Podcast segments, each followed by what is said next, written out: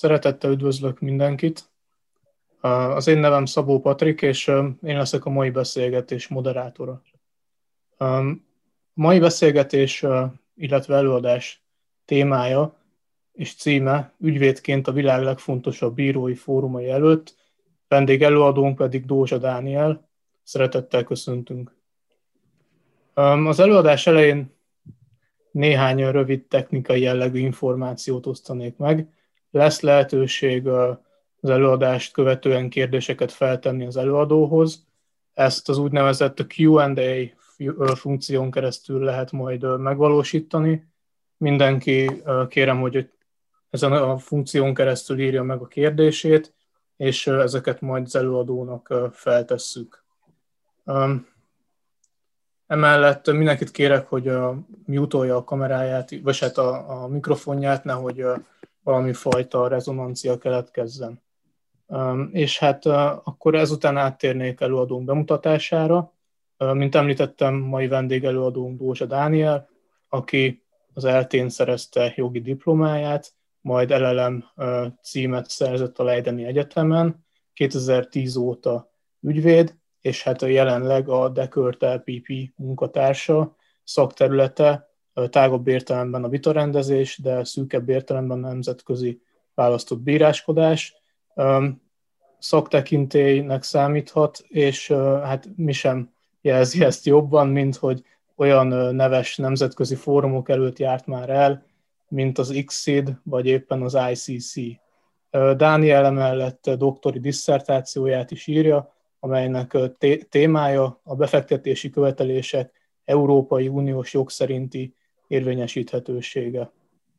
A mai előadásban Dániel arról fog beszélni részünkre, hogy egyrészt mik a saját tapasztalatai a vitarendezés, a nemzetközi vitarendezést illetően, illetve bemutatja saját karrier útjának egy részét. Át is adnám a szót Dániel, köszönjük szépen még egyszer, és hát tiéd a színpad. Köszönöm szépen, és hát én, én tegező módban fogok előadni, mert azért nem, nem hiszem, hogy olyan nagy lenne közöttünk a korkülönbség, meg, meg hát azért nemzetközi szaktekintély az hízelgő, de egy kicsit zavarba ejtő is, azért annak nem, nem nevezni magam, sőt, szerintem a, a nemzetközi választott bíráskodásban azért nemzetközi szinten alapvetően, akik ilyen szaktekintélyek, azok általában őszes hajóak, bár az nálam ugye nem nagyon lenne lehetséges, mert nincs hajam. De, de mindegy is. Igazából úgy, úgy gondoltam, hogy ahelyett, hogy untatnálak titeket az elkövetkezendő fél órában a különböző nemzetközi jogi szabályokkal, keretrendszerrel, hogy a, a nemzetközi joggal, inkább ilyen, ilyen, ilyen háborús történeteket gondoltam elmesélni, hogy tényleg milyen volt megélni az egyes pereket, hogy hogy alakult az életem, amit így most, ahogy készültem az előadásra visszatekintve, voltak azért elég izgalmas pillanatok, és akkor a végén gondoltam arra, arra röviden reflektálni, hogy vajon, vajon mi vezetett ide, tehát hogy hogy, hogy sikerült eddig ezt a pályát megélni és befutni. Készítettem egy, egy, egy ilyen rövid slide, slideshow-t is, amit most megpróbálok megosztani. Szóval, hogy, ahogy Patrik is említette, én itthon, én az eltén végeztem, aztán Hollandiában tanultam, és utána ott csináltam az elelememet, és, és utána egyébként hozzáteszem azért, mert nem találtam állást Hollandiában, mert sehonnan nem hívtak még vissza, se kiküldtem a CV-met száz helyre. Ezért hát kénytelen voltam hazajönni az elelem után, és akkor itthon Magyarországon kezdtem ügyvédjelölként a akkori Vel, Velnél. És, és ott akkoriban azt gondoltam, hogy én EU joggal és versenyjoggal fogok egész életemben foglalkozni, és hát ez egy darabig így is, így is volt, amíg, amíg nem bejött egy ügy, ami az EDF kontra Magyarország ügy volt. Ugye az EDF az egy francia cég, Electricité de France, és ők megvették a budapesti erőművet, még azt hiszem a 90-es években. És akkor kötöttek egy ilyen, a budapesti erőmű, ami egyébként a budapesti, azt hiszem, távfőellátás 60%-át adja, tehát egy elég jelentős szereplő. És amikor az EDF megvette ezt a céget, akkor, akkor kötöttek egy ilyen hosszú távú szerződést az áramra, mert a BERT az áramot és hőt termel, hogy azt eladják az állami MVM-nek hosszú távon. És amikor Magyarország belépett az EU-ba, akkor, akkor a bizottság úgy ítélte meg, hogy ez a szerződés, ez tiltott állami támogatást tartalmaz, és akkor elindult egy ilyen hosszas tárgyalási folyamat, aminek a vége az lett, hogy a magyar állam felmondta ezeket a szerződéseket, úgynevezett PPA-kat, ez a Power Purchase Agreement. Egyébként nem csak a, Bertel, hanem két másik erőművel is. És akkor ennek hatására ugye az az üzleti terv, ami, ami, amit akkor um, fogadtak el, amikor befektetett az EDF, ez teljesen megborult, mert, mert, mert nem tudták fixen eladni azt az áramot, amit megtermeltek egy, egy kedvező áron. Ugye ez úgy volt kikalkulálva, hogy a kezdeti befektetésük az megtérüljön, ez teljesen felborult, és akkor ennek kapcsán beperelték a, a magyar államot az Energiakarta, Energy Charter Treaty alapján, és, és ez úgy került a Weil-hez, hogy éppen akkor jött a Weil hez Washingtonba egy csapat, aki értett ezekhez a nemzetközi perekhez, és ők hozták ezt az ügyet. Ugye addig a Velben nem volt ilyen tudás, és gyakorlatilag az történt, hogy kellett valaki, aki a, a magyar irodából, aki jól beszélt angolul, és valamennyire értett a versenyjoghoz is. És mivel én beszéltem a legjobban angolul, gyakorlatilag abba a korcsoportba, az irodába, ezért engem, engem tettek rá erre az ügyre és így kerültem bele teljesen véletlenül ebbe a választott bíráskodási pályára. Soha nem terveztem, nem is akartam, nem is tudtam a nemzetközi jogról semmit szinte előtte. Ugye annyit, amennyit egyetemen, ugye az eltén talán Zonneven Pál tanított, de ezt is olyan bizonytalanul mondom, tehát, hogy nem nagyon tudtam semmit, és akkor így kerültem bele ebbe, elkezdtem ezen az ügyön dolgozni a washingtoniakkal, akkor mondták, hogy, hogy menjek ki fél évre Washingtonba, mert, mert, mert hatékonyabban tudunk együtt dolgozni, hogyha ott vagyok kint, és akkor fél év után ott meg munkát ajánlottak, hogy akkor már miért nem maradok velük együtt, mert olyan jól tudunk együttműködni, és így kerültem ki Washingtonba, mint, mint associate. Na most a, az EDF pernek a, az egyik érdekes, érdekessége, hogy ugye Hollandiában volt a, a tárgyalás, amit láttok, így néz ki a, az a PCA, ez a Permanent Court of Arbitration, uh, ugye ez a, a békepalotában vannak a tárgyalások, ami, ami így néz ki. Ebbe, ebbe az épületbe, ez Hágában van, ebbe az épületbe van a, az ICJ is, tehát a Nemzetközi Bíróság is, és um, hát már nem voltam teljesen kezdő ügyvéd, de azért azt kell mondanom, hogy amikor ide belépsz, ugye van egy ilyen nagy vaskapu, és akkor így mész felé, azért ott megremeg az ember lába, és szerintem ez, ez direkt is így tervezték a, az épületet, hogy, hogy ez ilyen impozáns legyen, úgyhogy egy elég és akkor ugye az EDF ügybe volt is szerepem a tárgyaláson, ám bár akkor még nem, nem jelentős, de, de mondjuk beszéltem a tárgyaláson, ami egy óriási megtiszteltetés volt, és hát meg kell mondanom, hogy teljesen rémisztő. Tehát itt az nem fogom elfelejteni, itt végigmenni ezen az úton, az nagyon-nagyon félelmetes volt. Egyébként az úgynevezett Japanese Roomba volt a tárgyalás, ami így néz ki, hát nem így, nem így volt teljesen berendezve, de akár így is lehetett volna, hogy ott, ahogy látjátok, középen ott ül a három választott bíró, és akkor egyik oldalon felperes, alperes.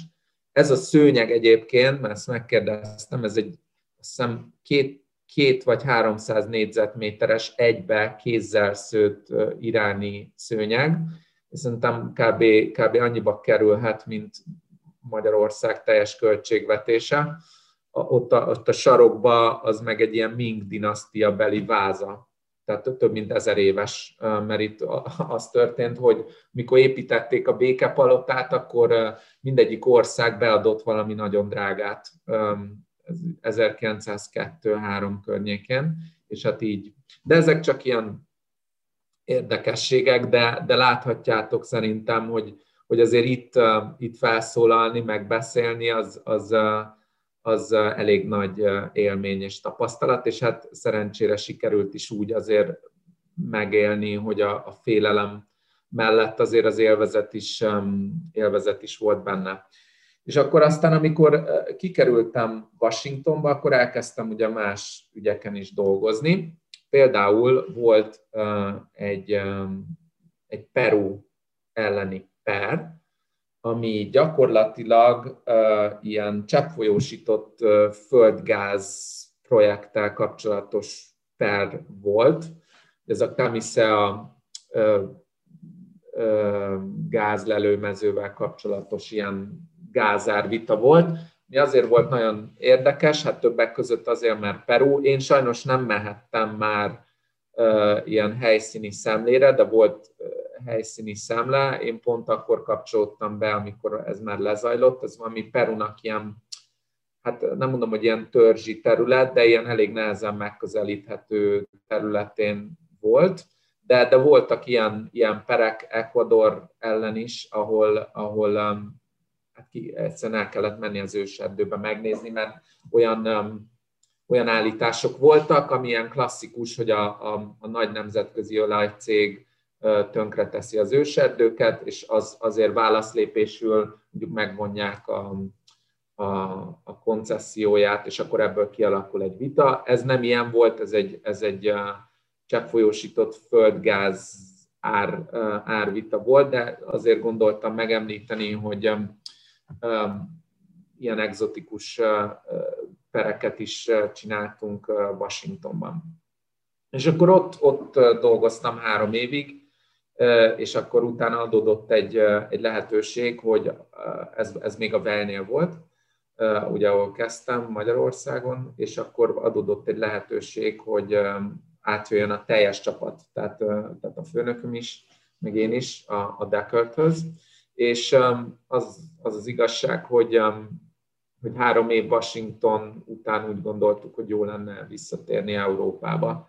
Nem akartunk Washingtonba maradni, és akkor átmentünk Londonba családostul, és akkor kezdtem a, a Deckardnél.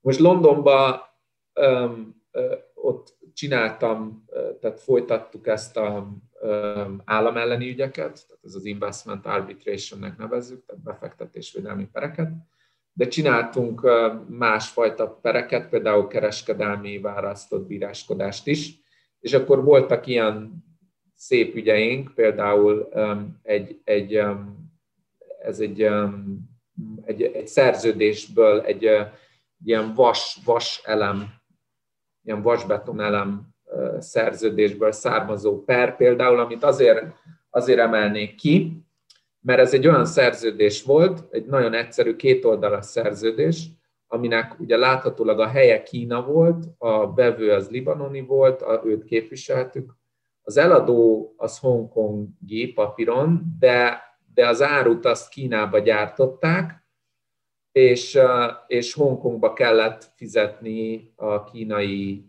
gyártónak a bankszámlájára.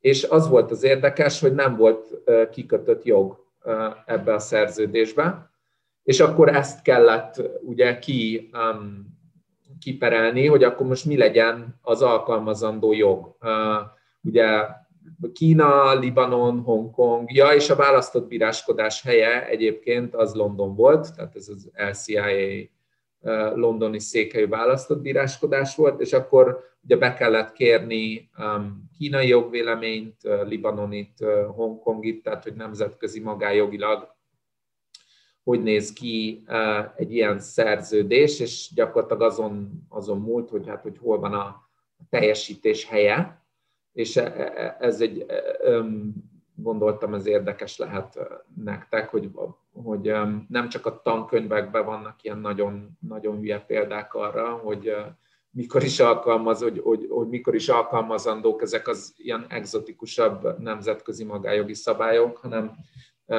ezt, ezt meg kellett élni. Nem volt egy, egy, egy kellemes per, azt kell mondanom, mert a, a választott bírónk az egy burmai ember volt, aki nagyon-nagyon, valamiért nagyon nem kedvelt minket, és nagyon kellemetlen volt.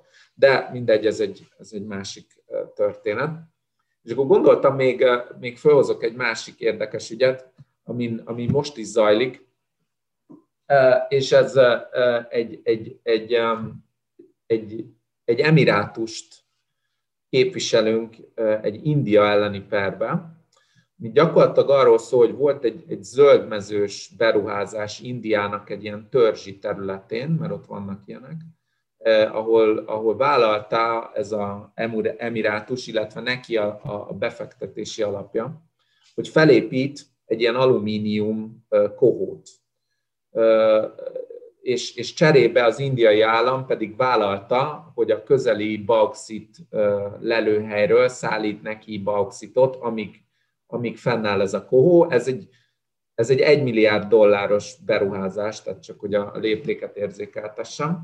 És akkor az történt, hogy, hogy meg is épült ez a, ez a kohó, csak amint a képen is látható, ilyen úgynevezett maoista lázadók, mert ezek is vannak még maoisták, tehát Mao Zedong követői ott az India törzsi területein, ezek fölhergelték ott az őslakosokat, a, a, a csúnya külföldi befektetők ellen, akik elpusztítják a indiai őserdőket, mert ott ilyen, ilyen törzsek élnek ott, még utak sincsenek nagyon, tehát az is a beruházás része volt, vagy lett volna, hogy ilyen, ilyen utakat építsenek. És, és akkor az lett a vége, hogy, hogy az indiai a, a helyi kormány, mert ott ilyen szövetségi állam van egyébként, az fölmondta ezt a szerződést a, a, a befektetővel, de csak miután megépült ez az egy milliárd dolláros, egyébként hipermodern alumínium kohó, tehát vannak fotók is róla, tehát egy zsírói gyár komplexum, tök új számítógépek, meg minden, és ott porosodik most már négy éve és akkor ezzel kapcsolatban van, van ez, a, ez a per, ahol gyakorlatilag kártérítésre pereljük az indiai államot, és hát itt több, több dolog is érdekes.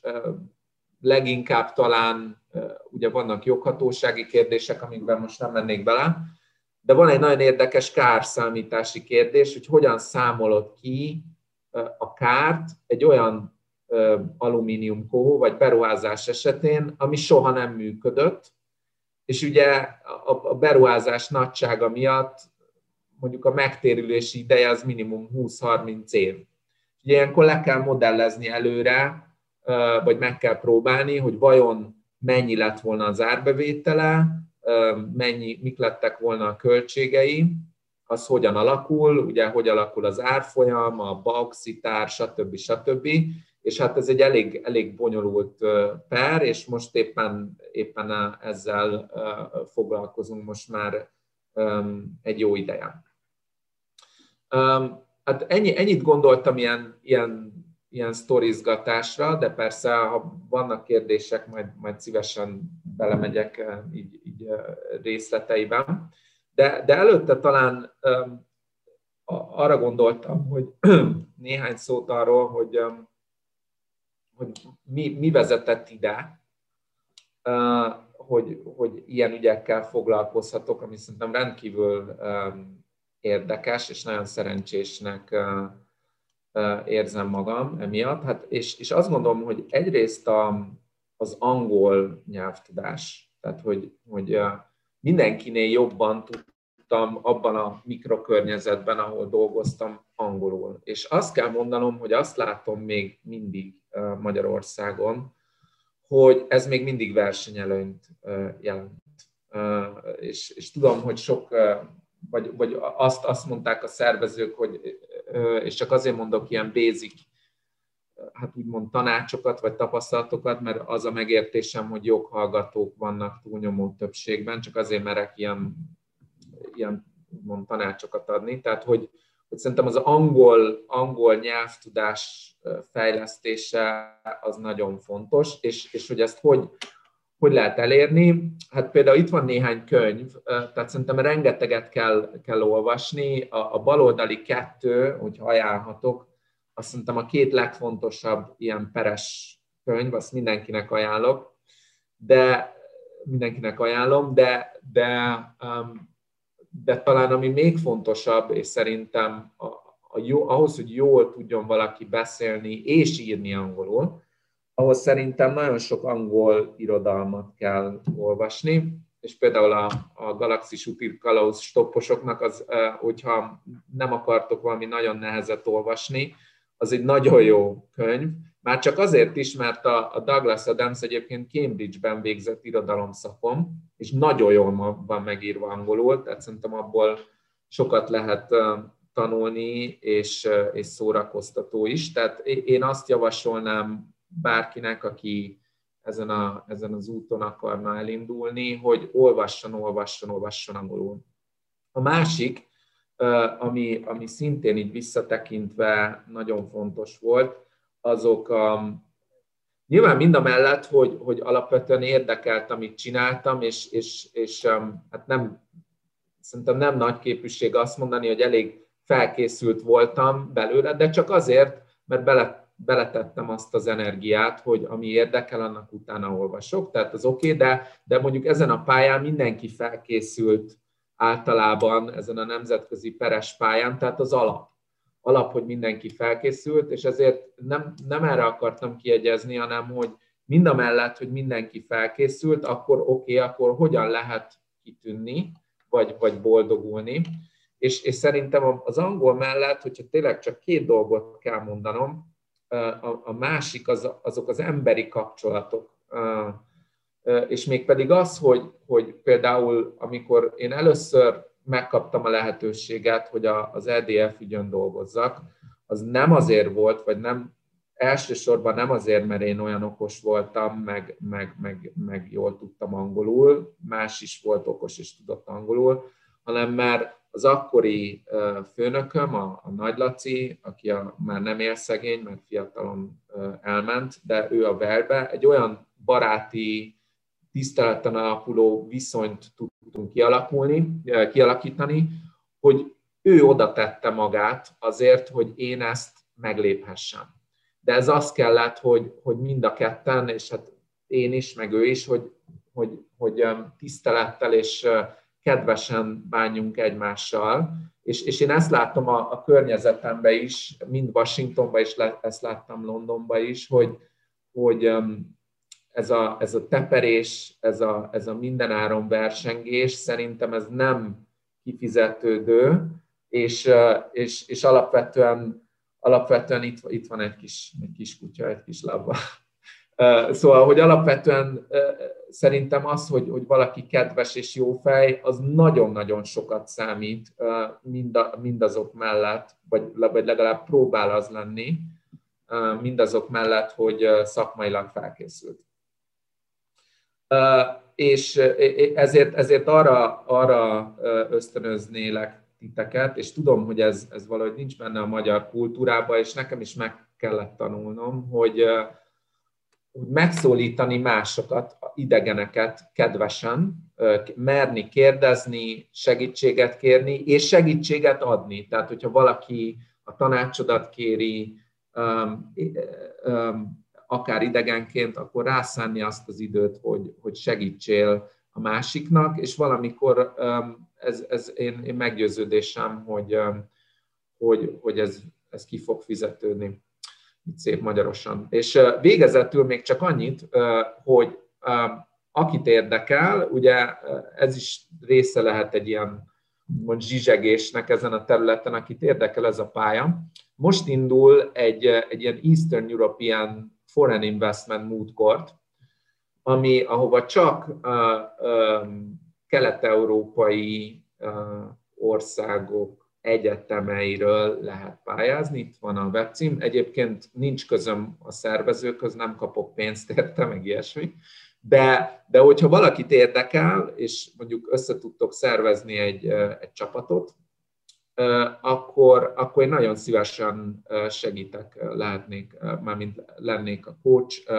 Én Leidenben tanítok, van tapasztalatom, mert ott a European Law Mood Court teamnek is, ami most megy, annak is most vagyok a coacha. Úgyhogy ez csak így a végén csak egy ilyen közérdekű közleményként gondoltam ide tenni. Ha, ha ez érdekel valakit vagy valakiket, akkor nézzétek meg, nézzétek mi az ügy, nézzétek meg, azt hiszem NOV, NOV 30 a jelentkezési határidő, és nyugodtan írjatok rám, nyilván kell hozzá tudni angolul, meg, meg rá kell majd szánni az időt, de, de például ez egy tök jó lehetőség szerintem arra, hogy, hogy egy kis tapasztalatot szerezzen valaki, akit érdekel ezen a területen, és, és esetleg megismerjen olyan, olyan embereket, akik, akik később majd a barátai lehetnek, meg, meg szakmailag is segíthetik.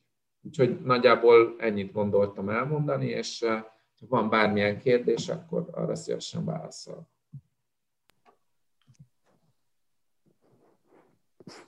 Köszönjük szépen, Dániel, a rendkívül érdekes és színes előadást. Lennének kérdések a közönség részéről, ezeket én tolmácsolnám feléd, és kérlek, hogy próbáld meg megválaszolni őket, akár egyesével, akár összességében. Maximum egyet-kettőt teszek fel egyszerre. Érkezett olyan kérdés, amely arra irányul, hogy vajon szerinted milyen második idegen nyelv, vagy esetleg harmadik idegen nyelv lehet hasznos egy olyan ügyvédirodánál, mint a, mint a Dekört, ahol te dolgozol, és hogy mondjuk egy spanyol vagy francia idegen nyelv anyanyelvi szintű tudása, az mennyire jöhet jól a, a munkavégzés során? Hát a, a Dekörtnél speciál a spanyol az nagyon, mert a, mert a, a, a, párizsi központtal ott van egy nagyon kiterjedt ilyen Latin-Amerika praxis. De, de igen, tehát a spanyol-francia az, az jól jön, és, és, és hát fontos szerintem ilyenkor, hogy nem szabad leszűkíteni, mondjuk a munkát kerestek, akkor egy adott országra a keresést, hanem mert, mert ezek igazából már ilyen nemzetközi irodáknál azért lehet lépegetni országok között de én mindenképpen javasolnám a háló kiterjesztését. Egyébként, ahogy most látom, ami még, még nagyon megy most például, az az orosz. Azt tudom, az egy teljesen másik irányultság, de, de pont azért, mert, mert, mert nem sokan beszélik, és az onnan származó ügyfelek pedig értékelik, ezért az is egy nagy, nagy eszköz, de hát gondolom, hogy, hogy azért ez nincs annyira fókuszban most, ha csak nem valaki anyanyelvként hozza magával. Köszönjük. A munkához kapcsolódó további kérdés lenne, hogy szerinted mi a legizgalmasabb abban a munkában, amit te végzel, mi az, amit kiemelnél munkavégzésedből, ami igazán ilyen színes és szagos? Hát egyrészt az utazás, tehát szerintem ez, a, ez az egyik, ez a nemzetközi választott bíráskodás, ez azon kevés a jogi ágak közé tartozik, ahol lehet utazni rendszeresen méghozzá sok időre, vagy hát aránylag, tehát így két-három hetekre el lehet utazni ilyen különböző érdekes helyekre. Szerintem azért nem jellemző, vagy nem annyira jellemző más, más jogi területeken, és maga, maga a munkavégzésben, amit én imádok, én szeretek bíróság előtt beszélni, és szeretem a, a keresztkihallgatást, tehát amikor tanult kell, főleg, hogyha a tanú hazug, az akkor az, az nagyon vicces, és, és az egy jó, az egy jó ilyen sakk-szerű, mert akkor azt át kell gondolni előre, hogy milyen, milyen kérdések fognak elvezetni oda ahhoz a beismeréshez, ami, ami, ami akár ügydöntő is lehet. És nyilván soha nem kérdezel olyat, amire nem tudod a választ. Ez szintén kapcsolódó kérdés, hogy a peres gyakorlatban az olyan készségek, mint a retorika, Például ezeknek az elsajátítása az mennyire lenne fontos szerinted egy joghallgató számára? Nagyon. Hát igazából ugye én is, én is onnan jövök, én az eltén tanultam, hát ugye ott semmit nem tanítanak szerintem erről, mert nem akarok megbántani itt, itt senkit, de, de ugye amikor én kikerültem Washingtonba, annak ellenére, hogy jól beszéltem angolul, de ahogy ők írnak, ugye ez az angol, angol száz stílus, ami lényegre törő, ugye rövid, ez a plain English, hogy az annyira hatékony, hogy itt nem az, gyakorlatilag nem az angol tudásommal volt a baj, hanem azzal, hogy nem tanítottak meg itthon fogalmazni. Tehát nem azzal volt a baj, hogy angolul nem tudtam úgy írni, ahogy ők írnak, magyarul se tudtam írni.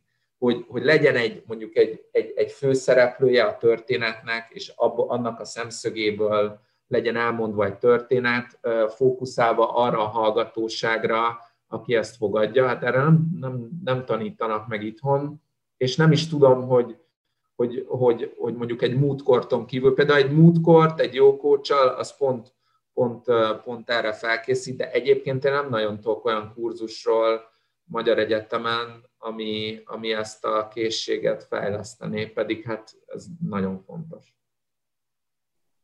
Hát eltés hallgatóként csak meg tudom erősíteni, amit mondasz, viszont még további érdekes kérdések érkeztek a közönség részéről. Most egy összetettebb kérdést tennék fel, hogy szerinted egy olyan, egy olyan hallgatónak, aki hozzád hasonló karriert szeretne befutni, hol érdemes elkezdeni a saját karrierjét, milyen irodánál, illetve hogy szerinted van-e egy olyan egyenes út, amire így rá lehet állni akár 20-21-2 évesen, tudatosan felépíteni egy ilyen nemzetközi peres karriert, mondjuk egy olyan múltkort, mint amit említettél, az mennyiben képes ehhez hozzájárulni. És a kérdés harmadik része az lenne, hogy magyarként külföldön mik a legnehezebb ilyen mindennapi dolgok, a beilleszkedés és a többit illetően. Köszi szépen. Hát, nehéz erre válaszolnom, mégpedig azért, mert, mert szerintem, ahogy így az elmondásomból láthattátok, tehát az, hogy én itt ülök és így beszélek erről, szerintem véletlenek sorozata. Tehát én, én igazából én se értem a mai napig, hogy hogy kerültem Washingtonba, soha nem terveztem ezt. Ugye én, amikor, amikor jött ez a lehetőség, én éppen akkor egy, egy ilyen brüsszeli konkurt csináltam, és oda akartam menni, mert el akartam menni Magyarországról, csak az éppen nem sikerült. És miért nem sikerült? Behívtak már, ugye ott három kör volt, behívtak interjúra, és, és az interjún késett a bizottság egy 20 percet, és nekem nagyon kellett WC-re menni. És elmentem WC-re, és mire visszajöttem, addigra már kerestek és, és amikor bementem interjúzni, akkor ezek azt hitték, hogy én elkéstem, és több, mondjuk egy órát késtem, és ennek megfelelő hangulatban zajlott az interjú, és nem is sikerült, és nem vettek fel. És hogyha ott, ott, ott lehet, hogyha nem kell WC-re mennem akkor, akkor lehet, hogy teljesen más, más, más karrier lett volna, mert fölvesznek az EU-ba, és eszembe nem jut Amerikába menni. Tudom, ez nem egy hasznos válasz, meg egy kicsit lehet, hogy zavarba ejtő is, de igazából én, én azt tanácsolnám, hogy olvassatok sokat. Tudom, hogy ez ilyen, ilyen unalmas válasz, de, de én tényleg ezt csináltam, én mondjuk havonta elolvasok két könyvet angolul, tehát hogyha azzal ki tudsz tűnni, hogy háromszor olyan jól beszélsz, mint a melletted ülő, és ez az, azt kell mondanom, hogy Magyarországon nem nehéz akkor, akkor már, már azzal mondjuk megtetted az út 50%-át. És akkor el tudsz kezdeni, és, és a másik, ez, a, ez, egy, ez egy szitok szó itthon, ez a networking, de szerintem nem az. Tehát menj föl a LinkedInre, csinálj egy jó profilt, fektes bele az energiát, jelölj be idegeneket, és írjál rá. És kérd meg, hogy mondja el, nézd meg, nézzél meg cégvezetőket, ügyvédeket, és valószínűleg, mert Magyarországról beszélünk, 50 emberből mondjuk kettő fog válaszolni, vagy három, de az a három le fog veled ülni kávézni, ez meggyőződésem, nekem ilyen találati arányom van egyébként, és lehet, hogy abból egy, az, az, majd, az majd be fog válni neked, és, és, és fölnyit egy olyan lehetőséget, ami, ami, ami hasznos lesz. Az, azért nem mondok ennél konkrétabbat, mert nem akarom azt mondani, hogy menjél ehhez és ez az irodához, és akkor majd ez is ez fog történni, mert ez nem így működik. Ráadásul akkora a verseny szerintem itthon is, hogy a nagyszámok törvénye alapján valószínűleg nem fognak fölvenni, mert egy, egy ilyen nagy nemzetközi irodába szerintem egy helyre jelentkeznek 50-en. Vagy ne, ne, nem tudom, Patrik, neked mi a, mi a tapasztalatod, de tehát, hogy szerintem nincsen egy ilyen bűvös formula erre. És hát bocs, hogy nem tudtam jól megválaszolni a kérdést. Nem, szerintem ez egy teljesen jó válasz volt, köszönjük.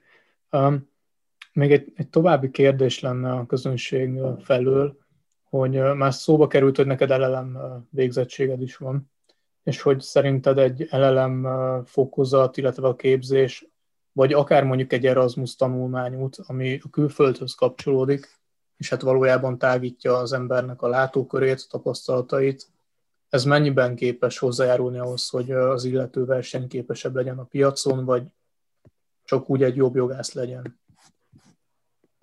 Szerintem nagyban. Ugye én Erasmusszal voltam Helsinki-be, egy azt, aki volt, vagy aki akar menni, hát azért azt mindenki tudja, hogy ez nem a tanulásról szól. De ez nem is baj. Tehát, tehát amennyire emlékszem Helsinki-be, az, az, az komoly volt, azt mindenkinek javaslom az Erasmus, mert, mert egyszerűen tágítja a perspektívát. És az, az ad versenyelőnyt szerintem, hogy látod, hogy van más, hogy is milyenek a más, más emberek, barátokat szerzel más országból. Abba utána bele tudsz fektetni energiát, hogy tartod velük a kapcsolatot, és ahogy egyre idősebbek lesztek, ő is emelkedik a ranglétrán, te is emelkedik, és lehet, hogy abból lesz a legnagyobb ügyfeled, vagy, vagy ad egy ügyet.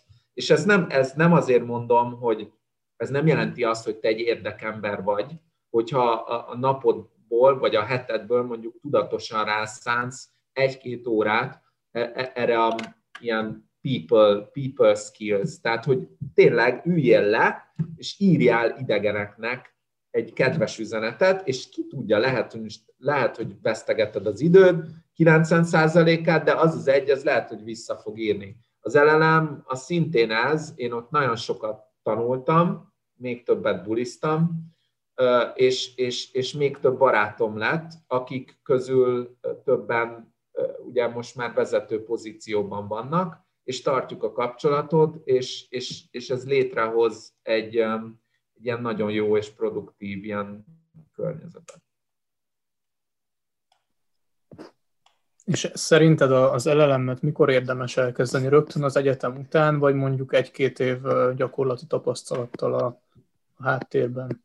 Rögtön az egyetem után, és elmondom miért, mert ha elkezdesz dolgozni, főleg, hogyha egy ilyen nemzetközi irodánál, akkor elkezdesz pénzt keresni, és utána már nehéz lesz lemondani arról, hogy hát most akkor most menjek el nélkülözni, vagy ilyen diákként, vagy meg lehet, hogy nem is fognak elengedni. Hogy azt mondják, hogy jó, oké, elmehetsz, de akkor kimaradsz a, nem tudom, a, és akkor már, már így élni fog benned a versenyszellem, hogy a melletted ülő Zsófi, vagy Jani, vagy nem tudom ki, ő akkor most el fog menni, úristen, persze nem fog elmenni melletted, de, de, de, de valószínűleg a rendszer arra fog késztetni, hogy így érezd, és akkor szerintem rontod az esélyeidet. Tehát szerintem rögtön egyetem után jó elmenni, és gyakorlatilag az lesz az úcsó ilyen szabad éved.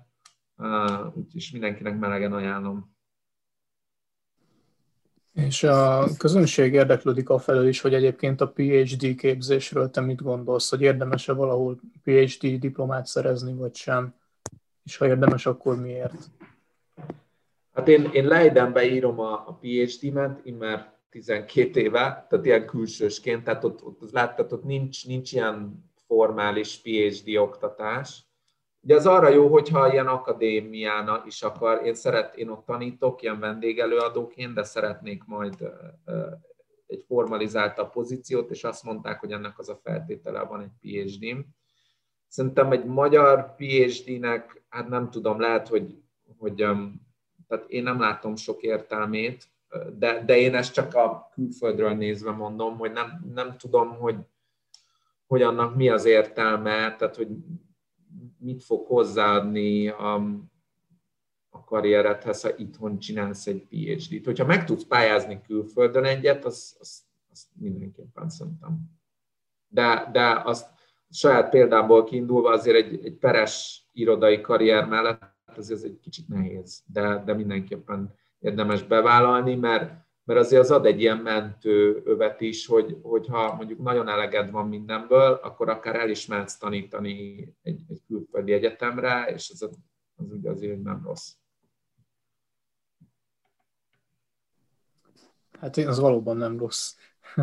Említetted, hogy egy, egy peres gyakorlat mellett nehéz egy PHD képzést abszolválni, és a közönség részéről egy további kérdés lenne, hogy hogyan lehet megteremteni egy work-life balance-t a szakmában, amit te űzöl? Hogy neked hogy, hogyan sikerült ezt az egyensúlyt megtalálni, mert hogy alapvetően él egy ilyen prekoncepció a nagy nemzetközi irodákkal kapcsolatban, hogy van sok meló, sok stressz, és hogy az emberi kapcsolatok rovására is mehet a karrier építése. Hát ezt csak megerősíteni tudom. Én, én, egy, én igazából mindig úgy éreztem, tehát én nem voltam az a, az a associate, aki, aki ben volt minden hétvégén, én nem nagyon dolgoztam hétvégén, meg este hat után, de valahogy mindig úgy éreztem, hogy így a kirúgás szélén így lavírozok, tehát hogy még úgy pontba tenni azt, ami még nem rúgnak ki, és úgy még úgy sikerül előrelépni, de valóban, tehát ebbe az egész rendszer, ez, a, ez az, hát én, én amerikai irodáknál dolgoztam, ez az egész arra van kiegyezve, hogy annyit facsarjon belőled, amennyit hagysz. Tehát én csak azt tudom mondani, hogy ha meg tudod húzni te a határokat, ami nehéz, és ezt elfogadják, nem rúgnak ki, akkor, akkor meg kell húzni. De az, hogy work-life balance, hát nem tudom, és ez, és ez itthon, ugye arra emlékszem, itthon a, a Vejnél a billable hour target az 1300 óra volt, azt hiszem eleinte, aztán talán fölment 1006-ra valami ilyesmi volt. De, és akkor, és akkor mindenki sírt, hogy úristen, uh, milyen sok, és akkor kimentem Washingtonba, és ott meg 2000 volt. Um, úgyhogy uh, azért ott is az egy, tehát azért külföldön azért még keményebb, főleg, főleg Washingtonba, meg, meg Londonba. Uh, tehát arra azért fel kell készülni, szerintem, ha valaki erre készül, hogy ott azért, azért ben kell lenni. Ami, ami egy, egy hülyesség egyébként, mert, mert, mert ugye ez arra megy ki, hogy minél többet számlázzon ki a cég az ügyfélnek, de az ügyfél meg abban érdekelt, hogy minél kevesebbet számlázzon ki. Tehát ez egy abszolút egy, szerintem egy ilyen idejét múlt struktúra, ahol azért kompenzálják az ügyvédeket, hogy tegyen rá minél több időt az ügyfél, ügyfélre, míg az ügyfél pedig abban érdekelt, hogy ne legyen rajta sok idő, hanem legyen megoldva az ügy.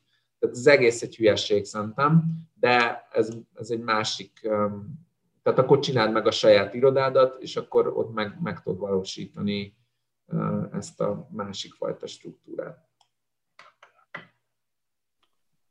Akkor így a beszélgetés végére kanyarodva már lassan, a joghallgatók egyik kedvenc témájához térnénk vissza, a jog és a filmek témájához. A közönségből egy hallgató érdeklődne, hogy mi a véleményed a a Better Call Saul című sorozatról, és hogy mit gondolsz az ilyen, az ilyen filmekből érdemese, vagy egyáltalán lehet-e bármit tanulni, vagy meríteni egy jogászat? Én azt nem, én azt nem néztem, én a Suitsot néztem egy darabig, és az, az fölidegesített, mert, az, mert, mert igazából arra jöttem rá, hogy minek nézem ezt, amikor, amikor ezt, ez van az irodában, de nyilván nem az ügyek, mert az ott egy leegyszerűsített, de ez a furkálás, ez a izé, a kés a hátba, azt szerintem nagyon jól megy az amerikai irodákba, és szerintem nem kellett sok fantázia a Suits alkotóinak, hogy kitalálják ezeket az ilyen ármánykodó helyzeteket, mert ez tényleg ilyen.